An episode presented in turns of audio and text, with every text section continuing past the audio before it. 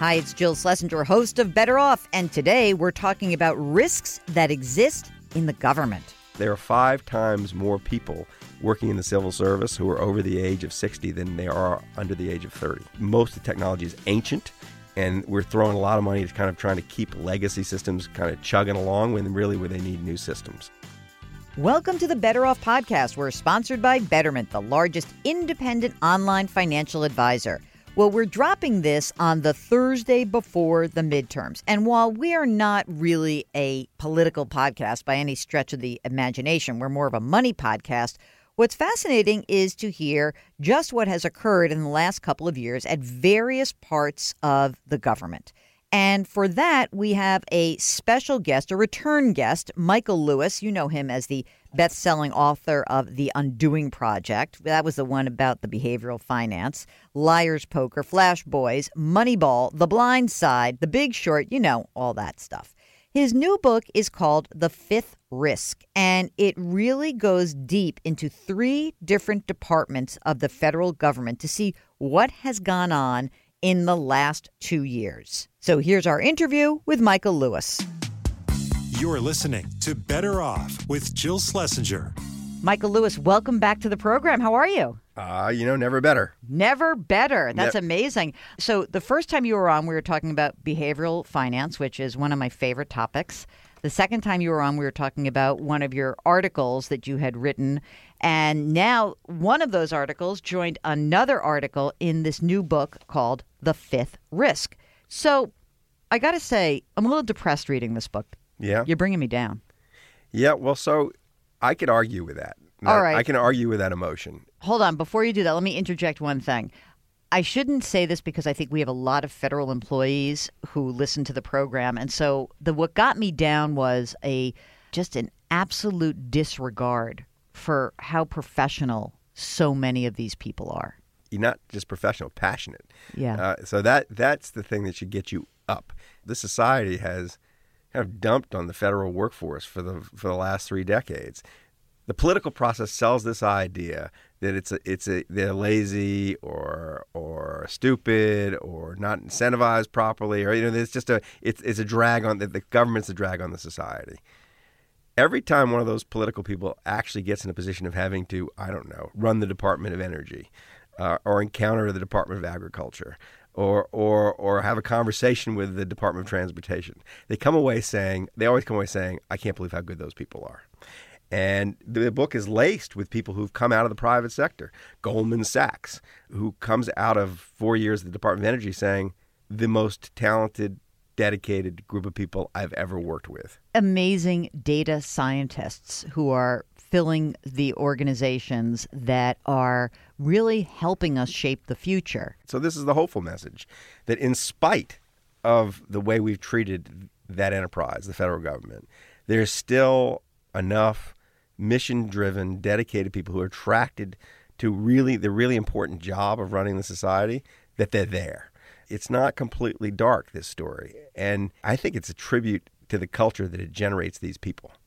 That's that's the happy story. So you went through and looked at three huge departments agriculture, commerce, and uh, energy. Right.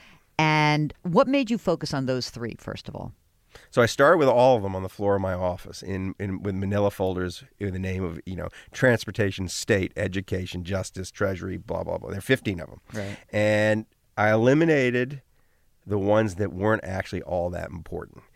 And that's hard to do because everything's somewhat important. They're all there for a reason. But the Department of Education is pretty small Right. It's usually state level. and it's state level right. stuff. So either uh, the so I was able to get rid of a couple on that basis, and a few on- a few on the basis that they were being paid attention to. The EPA, justice, state. So I didn't think I didn't think it was necessary to focus people's attention because the point of the book is even in places where you don't think anything's going on that you need to worry about, there are really serious things going on you need to worry about.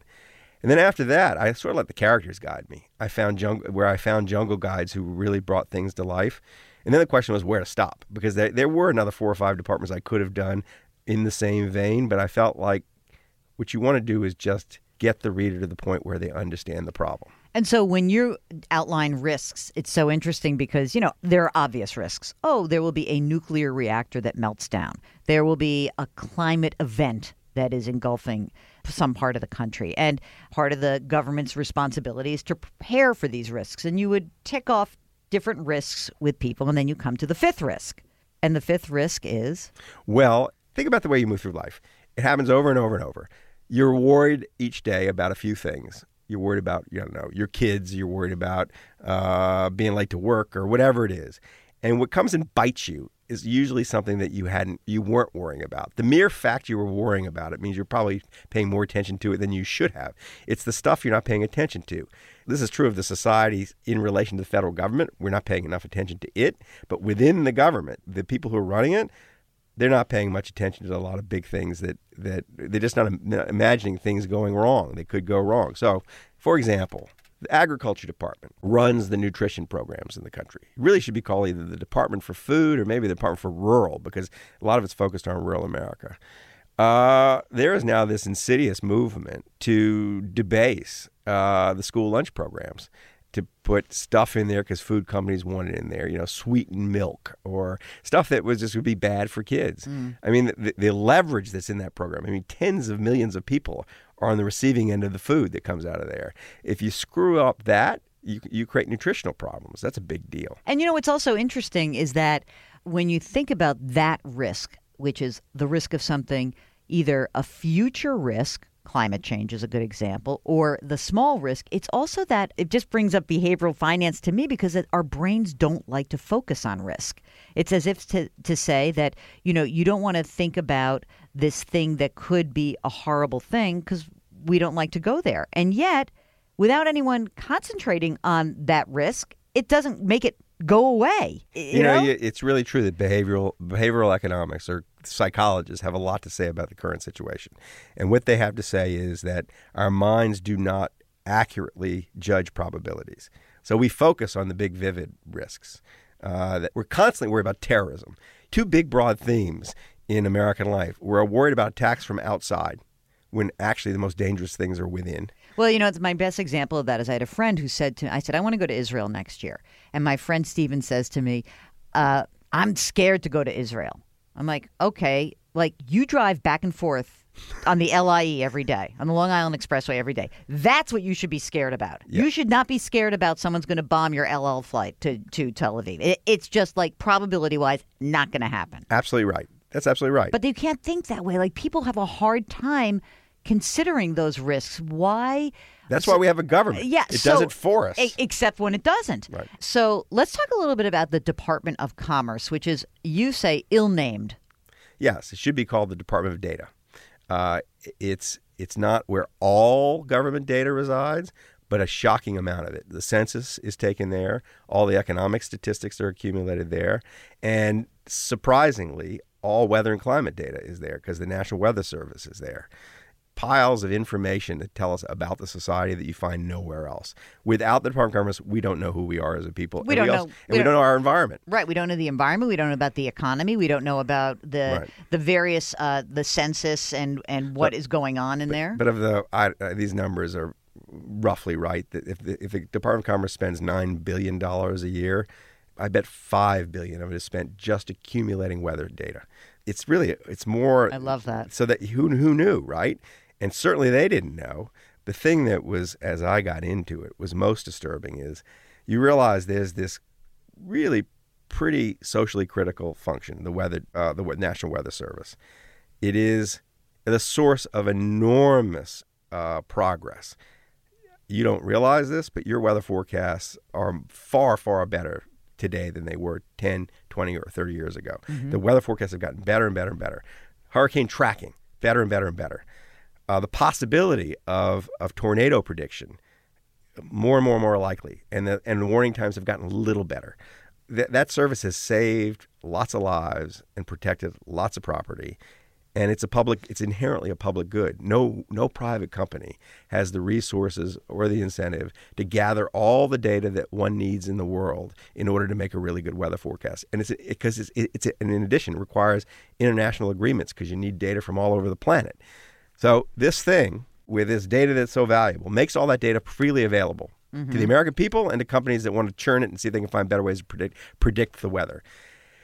The guy that Trump has nominated to run this operation is the CEO of AccuWeather. So it sounds like, oh, he's got expertise. This must be the one area where Michael Lewis is going to tell me, thank goodness he at least is in an associated business. And yet, And yet, well, there are two problems. One, it's a, that what he's in charge of is a big science operation, and actually he's a lawyer.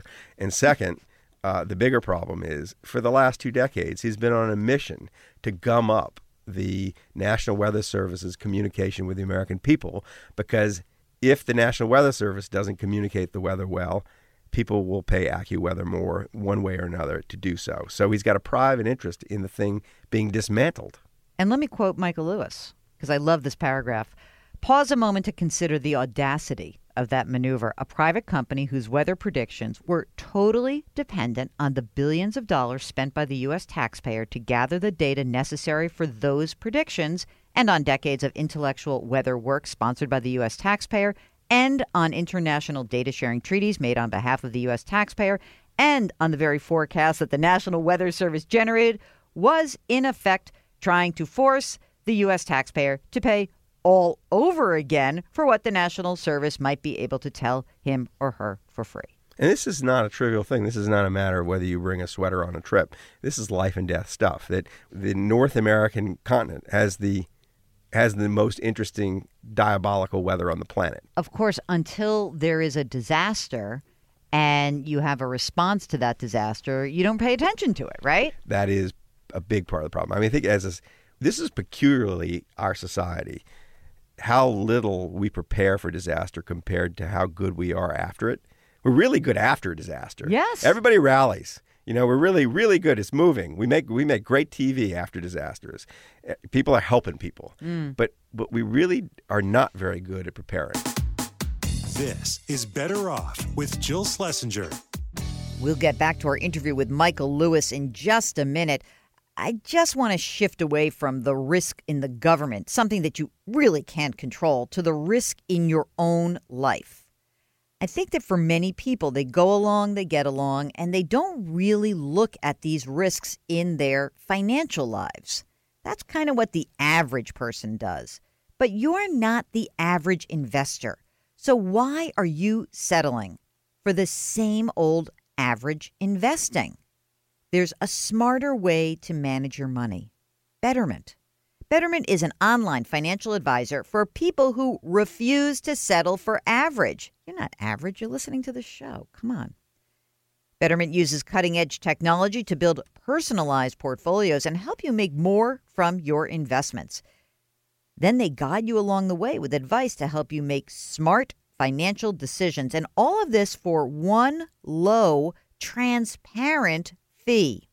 Of course, investing does involve risk. Better Off listeners can get up to one year managed free by visiting betterment.com slash better off. That's betterment.com slash better off. And now back to our interview with the extraordinarily above average Michael Lewis.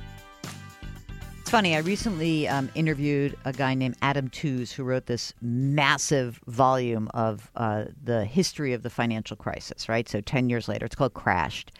And one of the things that he talked about was in response to the bubble bursting and all the horrible things that happened, that it was like this weird period of time where you had this very small window where everyone was working together to try to figure out how to solve a problem. And it's not unlike any other disaster that hits, but then it fades. And then we go back and start going to our corners and pointing fingers. I guess that one of the big questions I have is that you raise these huge issues, and I wonder how much at risk are we as a country that some of the best and brightest are going to get frustrated. I have a family member who used to work at Department of Housing. She says, "I'm here. I'm staying with it. I'm doing it," and then she's like, "I can't do this." She she actually went to a, a nonprofit organization where she thought that she could do better work. So how do we prevent people from leaving? I mean, this is a problem that's been boiling for a while, right? It's been simmering. Mm. Now it's on boil. Mm. What happens? I think what's got to happen is a big rethink in the story we tell ourselves about that place and a big redesign of the enterprise itself. The pay system's antiquated. It takes 106 days on average to hire somebody in a, in a government job. uh, there are five times more people working in the civil service who are over the age of 60 than there are under the age of 30. Whoa. It's almost like a mirror image of a Wall Street investment bank that, that where it's all run by kids. This, there's an analogous story to tell about the technology that most of the technology is ancient and we're throwing a lot of money to kind of trying to keep legacy systems kind of chugging along when really where they need new systems. So the whole sector requires a lot of investment, but also a, a rethink because I think here's what I would say: you know that when you know things are getting better, when young people want to go work for it, Mm. and they don't want to do that right now. So I'd almost say task someone with your czar of federal employment. Your job is to change this place so it's an attractive place for young people to work. And I think all the things they would do to do that would fix a lot of that problem. So it's kind of an argument for more of a technocrat who's Yes. going to come in and like kick some ass and move this needle to a place where we have a more modern and responsive government. You've got to give him a, a big bullhorn because he's got to. Be, politicians need to be scared of him. The senators need to be say, "Yeah, we'll do that. We understand," because he's explaining it to us. A leader, you know, Mm. he can be come in various forms, but it, what's needed is leadership on the issue. All right, I got to get more upbeat about this. Okay, so there are great people. I just had like my stomach hurts right now. So there are great people in the government. We need to reshape government. You have to, and and everybody who's listening, like stop slamming the government and people and government employees. That's that's like a good place to start. Not Like, a bad place to start. You know, Look Like- for the bright spots because it, it is extraordinary what the best of them do is more important than virtually what anybody in the economy is doing. I mean, there are a couple of exceptions, but it, there are extraordinary points of leverage within the government, and they're extraordinarily passionate. They're firefighters. I mean, these are people who are mission-driven people. You have to keep in mind that uh, the vast majority of them could be making more money outside of the public sector. And they're there doing what they're doing, working a poverty program or working with nuclear weapons or, or working with census data because they care about that thing. And that, that feeling is precious. We ought to encourage it. before I let you go, let's talk about the Oakland A's. Yeah, sorry about that. What happened? I mean, like It's- Moneyball, your Moneyball team seems to keep showing up and not winning mm, at My- the when it when it when it Are you saying it's my fault? No, I'm not suggesting it's your fault. I'm saying that I wanted I've to be misled the American people. pretty much. Also, you know, you had to write the book and then you also had to have a movie. And why can't the thinly funded Oakland A's win beyond the first round of the playoffs? Michael Lewis, speak to that now. because the gods want people to have the opportunity not to believe with, in what they're doing. I think I think that uh, what you're dealing with there is some chance. Uh, but the truth is, look, they're playing the Yankees. They aren't as good a team as the Yankees. The better team won. It's amazing they got as close as they did. All That- right. That's how I think about it. All right. that's a very gentle way to put it. Please come back anytime you're in New York. All right. Um, and everybody listening, the book is called The Fifth Risk. We'll have a link to it so you can buy you can buy many copies of it. I don't know how we make this into a movie, Michael. Well, actually, it's already been bought. Yeah. Yeah, and it's at, it's.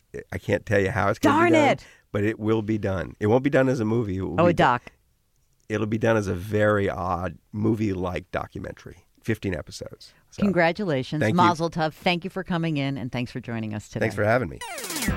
You're listening to Better Off with Jill Schlesinger.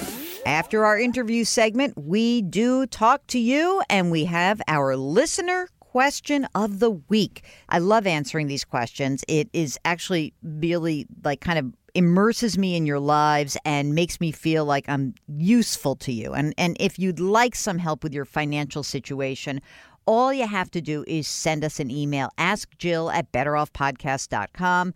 Ask Jill at betteroffpodcast.com. Two chances every week to get on the air. So that is what you need to do. That's what Susan did. She is on the line from Pennsylvania. Hi, Susan. Welcome to the show. What can I do for you? So I have a question for you about a non-deductible traditional IRA that we started for my husband about eight years ago. Um, we kind of did it on the side, on our own, separate from what we have done with our financial planner, and we were we've been maxing it out, including catch-up contributions every year. He's now retired. We're still contributing to it because I'm still working, um, and I kind of realized a few years after we started it that we probably should have been doing backdoor Roth conversions all along. And now it's up to about 85,000, about 29 of that is is um gains and I just don't know if it's still possible to convert it. Is it worth it to convert it? Uh, it it's not a huge part of our world, but I, I just have this feeling like we could regret it if we if we could have and we didn't. Well, I just want to make sure I understand this. All of the money that's in this account, it's all non-deductible contributions, right? Yes, So he you- was. Yeah, he was working, maxing out his employer-sponsored 401k, um, and our income was too high to do a Roth, um, and so this was like just sort of a way to put money away and have it grow without taxes. But it is after-tax money in there. Okay. It just seems like you're supposed to like put it in and flip it right away, and obviously, Well, along the way, it, it would have been probably slightly easier, but I don't really necessarily see that there's a big downside to having a non-deductible contribution that you've made and leaving it alone necessarily. I, Okay. I guess what I'm wondering is this: Did your husband, when he retired, did he roll over his 401k or 403b? And he did. And so he has a he now has a traditional IRA, correct? correct. I think that's going to screw you up. I think that Okay. that's going to be the problem. There's this really okay. So this is so annoying, but I, I'm sorry to do it to you. But here we go. But anyway, there's this kind of strange pro rata rule that if you have money that has not been taxed and you've got this money in a traditional IRA, in order to then move things into a Roth environment, you would have to basically treat everything like one big IRA for this purpose. Oh. So I don't think you should do this. I, I don't think there's a huge downside of keeping it as is. It's non deductible. Keep good records. Don't commingle this for any reason. But I don't see why there's a big downside. Let me ask you another question because I'm just nosy and I can do this, right? And I have a microphone. Why are you doing this on the sly? You don't like your financial advisor? That's sort of that's sort of the bigger Ah, thank you very much. we we like her. We trust her. We've worked with her now for 15 or 16 years, and as I personally have become more educated, I have had this sick feeling that we've probably lost lots of money to fees and loaded funds, et cetera, and the compromise that he and I have kind of reached for the moment, and we're neither of us is opposed to wholesale pulling everything out and moving it to a Vanguard where we, you know, we have money there as well. But what we've compromised at the moment is we're not contributing any new monies to her. Like I just opened a solo 401k this year. I made sure that my employee contributions are going to the Roth, um, and then my employer contributions will be pre-tax. And we're still, you know, we've kind of finished college funding, which she's managed. That's done and we're just kind of trying to put new money into much cheaper index funds with Vanguard. But Okay. yeah, that's that is, and that's that's why I haven't gone to her about this because we kind of did it on our own, and it was like, You cheated know. On her. You went behind her, yeah. back. You it's like you were cheated on your advisor. All right, how much money do you have with the advisor? about 1.7.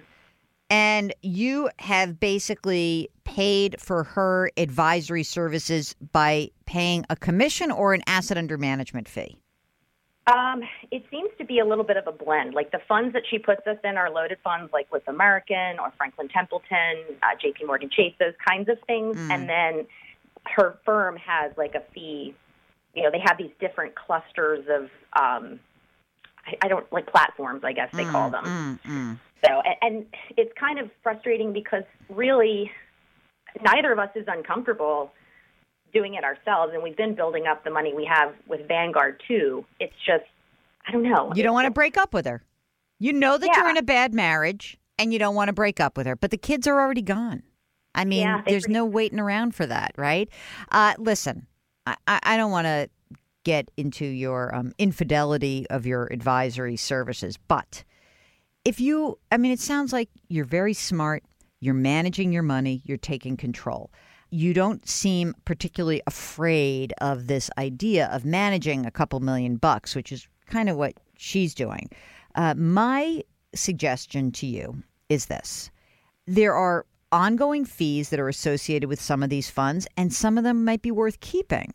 But to pay someone for services that you are not really utilizing, especially when it's mostly asset management services, you know, you could go to a lot of places and pay a fraction of that just to get a allocated portfolio for yourself. You don't have to pay commission and probably the ongoing fee is a lot less. So, I am going to encourage you to take this moment of the questioning on your your conversion of a non-deductible IRA to a Roth IRA and to just use this as a prompt to say, well, wait a minute, what are we doing? How much is this really costing us? I mean, do you like her enough to spend an extra 10 or 15 grand a year that you don't need to spend? Like, that's a really good advisor. For 10 or 15 grand, I'd have to really think that person is lending value to my life.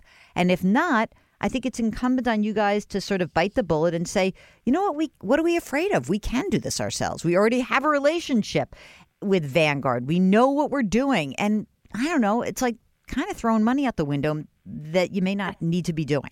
Yeah.